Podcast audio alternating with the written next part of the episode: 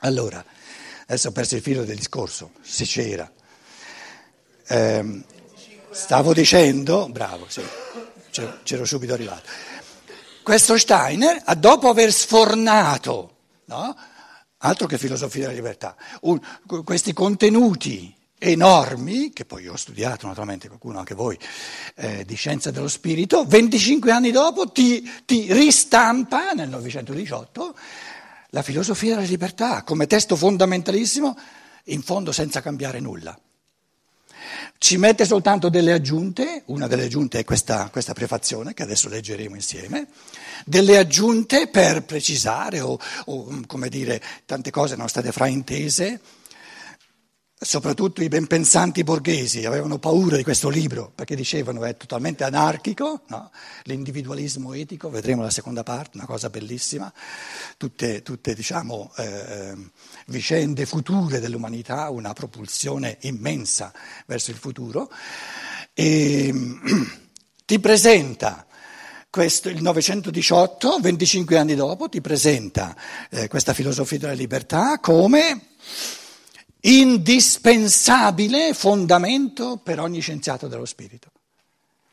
E il concetto fondamentale di questa prefazione e della filosofia della libertà è che l'uomo moderno non potrà mai fare l'esperienza diretta della realtà dello spirito, della realtà spirituale, se non fa prima l'esperienza diretta di una realtà spirituale accessibile a tutti in chiave di, pens- in chiave di percezione. C'è una realtà del tutto spirituale che addirittura noi, in chiave di, di eccezione, possiamo percepire. È il pensare.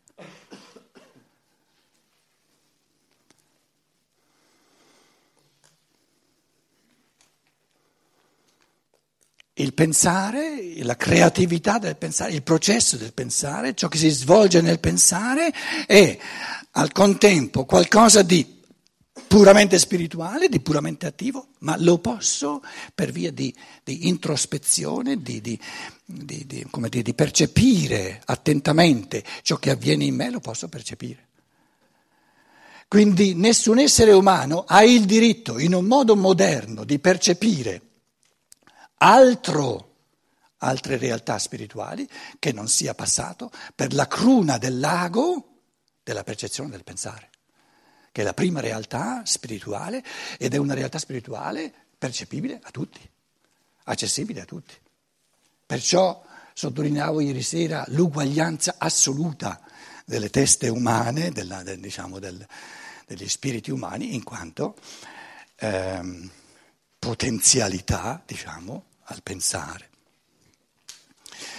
Prefazione alla seconda edizione. Due sono le questioni fondamentali della vita psichica, della vita dell'anima umana, secondo le quali è disposto tutto ciò di cui questo libro dovrà trattare. La prima questione è se esista una possibilità di considerare l'entità umana eh, all'inizio non ci spaventiamo e adesso Stein lo scrive 25 anni dopo, uno dice ma non potrebbe dire le stesse cose in un modo un pochino più semplice.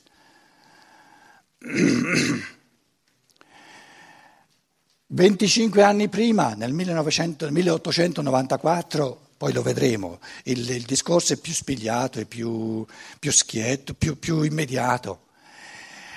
25 anni dopo, adesso leggiamo qui, poi tenete conto che è una traduzione dal tedesco, quindi la traduzione è sempre più, più macchinosa, è sempre più l'originale, è più diretto, più schietto. E,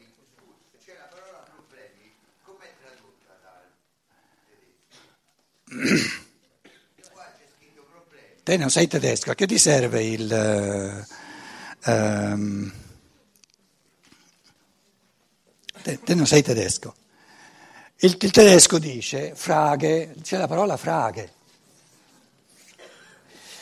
Adesso, fraghe significa normalmente, può adesso facciamo un, un discorso su, una, su, su, un concetto tedesco, del linguaggio tedesco, lo faremo soltanto eh, eh, come dire, eh, in chiave di eccezione quando io voglio evidenziarvi il traduttore qui non ha capito bene oppure si è un po' ha preso una cosa secondaria, capito? Frage vuol dire domanda.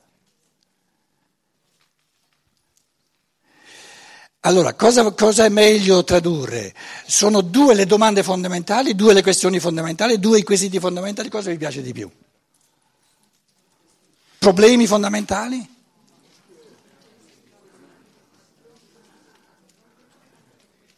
Domande è un po' troppo intellettuale.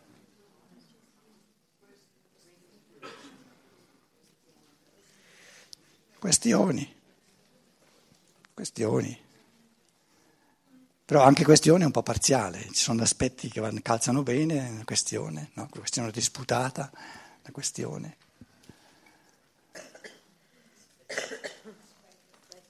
Quindi bisogna, bisogna, sorvolare la parola singola e andare. Cosa vuol dire Stein? Cioè andare al concetto, andare al pensiero, cogliere il pensiero. Quindi sono due questioni fondamentali, no? due questioni fondamentali in questo libro. Quali sono le due questioni, le due domande fondamentali rispetto all'uomo? La prima è chi è l'uomo?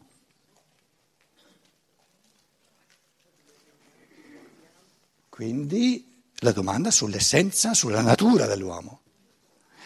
Perché se non sappiamo, se non conosciamo la natura dell'uomo, non possiamo rispondere neanche alla seconda domanda fondamentale. E la seconda domanda fondamentale? Seconda questione fondamentale. Cosa direste voi? Lasciate via il libro, intanto. Dunque la prima è, è ovvio, no? vogliamo sapere chi è l'uomo. Come? Sì? Più forte. Perché sono venuta al mondo?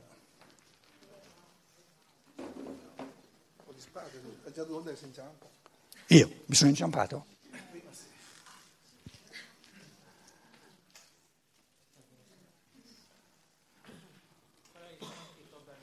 Qual è il compito dell'uomo? Fa parte della prima domanda. Perché se colgo la natura, nella natura è compreso anche il senso.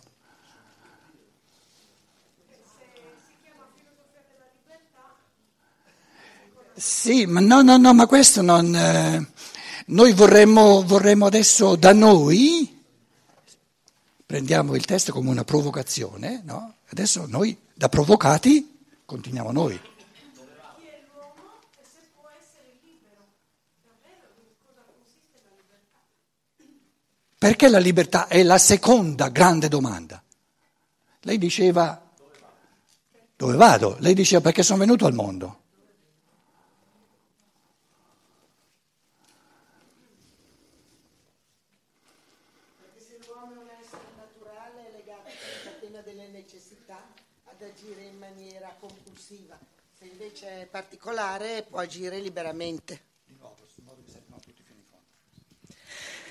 Se l'uomo è un essere naturale, allora è legato alla catena delle necessità e agisce in maniera compulsiva, come fanno gli animali, che agiscono seguendo la loro natura e il loro istinto.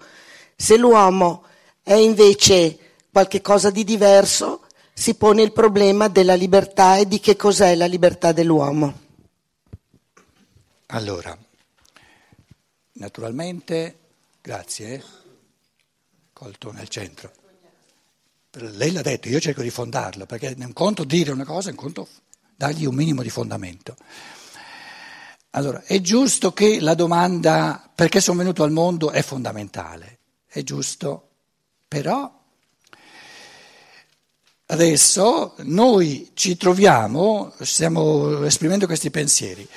Se stessimo esprimendo questi pensieri 500 anni fa o 1000 anni fa, questa domanda sarebbe in primo piano.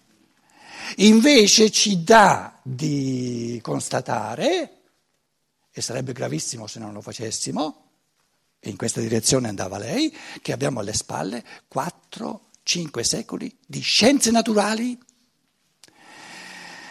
Questo fissarsi del pensare moderno sulle scienze naturali ha messo in primo piano tutto ciò che è determinato e ha fatto di tutto per ingolfare l'uomo in ciò che è determinato. Quindi la seconda domanda per l'uomo moderno non è la domanda della religione, la mia destinazione, perché sono venuto al mondo, ma l'essere umano fa parte anche lui dei meccanismi di natura che sono, che sono, che sono operanti in tutto e per tutto, in, in, ogni regno, oppure il regno dell'umano si specifica, è qualcosa di, di diverso, dovuto a questo grande mistero che noi chiamiamo libertà. Quindi il, il, quesito della libertà, il problema, la questione della libertà è per l'uomo moderno subito concomitante, appiccicata, proprio inscindibile dalla domanda sull'essere dell'uomo. Ne fa parte in fondo, ne fa parte. Queste due domande si potrebbero fare, dire anche una domanda sola, chiaro.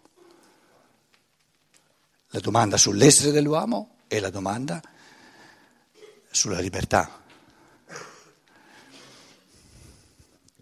La prima questione è se esista una possibilità di considerare l'entità umana in modo che questa visione di essa si dimostri una base per tutto ciò, per tutto il resto tutte le altre cose, che viene all'uomo per via di esperienza o di scienza e di cui egli ha però la sensazione che non possa poggiarsi su di sé, reggersi da sé e anzi possa venire spinto dal dubbio o dal giudizio critico nella sfera dell'incertezza.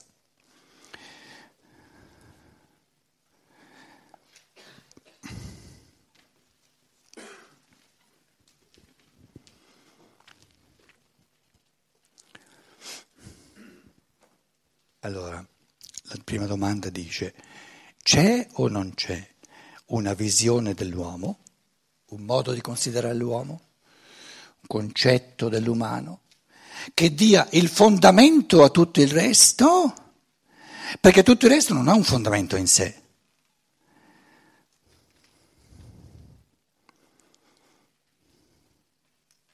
Tutto il resto può essere messo in dubbio. C'è qualcosa che non può essere messo in dubbio? Che si regge su di sé? Adesso non, non si tratta di risposte, di trovare risposte. Se, ci, se, tro, se trovassimo qualcosa che si poggia su di sé, siamo sul sicuro. Le scienze naturali ci dicono tutto ha una causa. Nulla si poggia su di sé. Per capire una cosa devi andare alla sua causa. Per capire questa causa devi andare alla causa della causa. Per capire la causa della causa devi andare e, e si va all'infinito?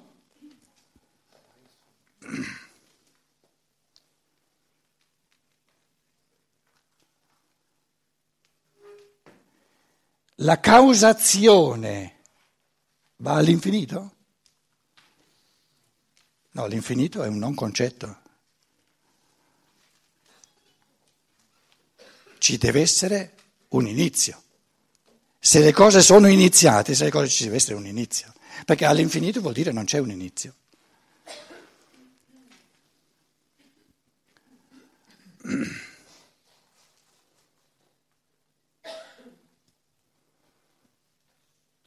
Allora, nell'umanità moderna ci sono due matrici fondamentali del primo inizio. Uno, quello tradizionale della religione, che però o terminiamo di farne oggetto di credenza, di fede, e lo accogliamo nel pensare, oppure sparirà. E questa matrice di religiosa dice l'inizio primo è Dio che crea il mondo. E io Dio ve l'ho già smontato ieri sera, come aria fritta.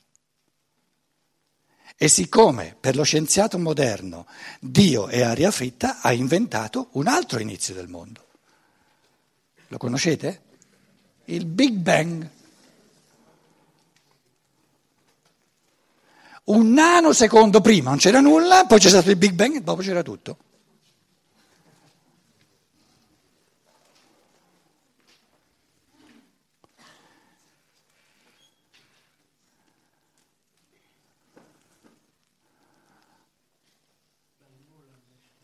Cosa vi piace di più?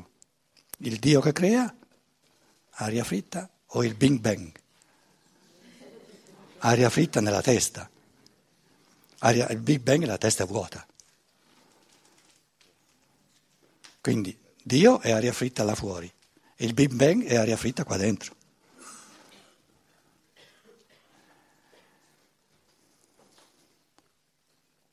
O io ho la possibilità di cogliere, di percepire un primo inizio in me, oppure per me non c'è. C'è in me qualcosa che si regge su di sé, che non viene causato da qualcos'altro.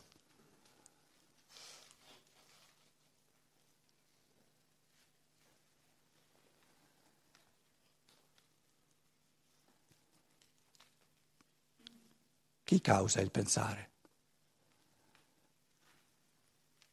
Il pensare non viene causato da una causa, è pura creazione primordiale. Nel pensare io mi percepisco come spirito che crea mondi dall'inizio, senza causazione dal di fuori, altrimenti non ho capito il pensare. Ci siamo?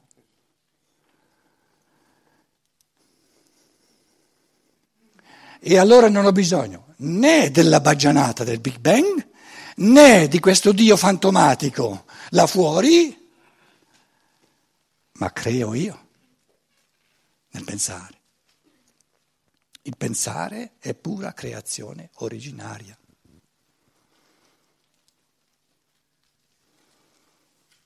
Il pensare non consente una spiegazione da di fuori, perché se consentisse una spiegazione da di fuori ci sarebbe qualcosa che mi causa, che mi, che mi determina il pensare, ma allora non è pensare. Pensare è origine, la scatorigine in assoluto di monti. Quindi il mondo che c'è può essere stato creato soltanto dallo spirito che come me pensa.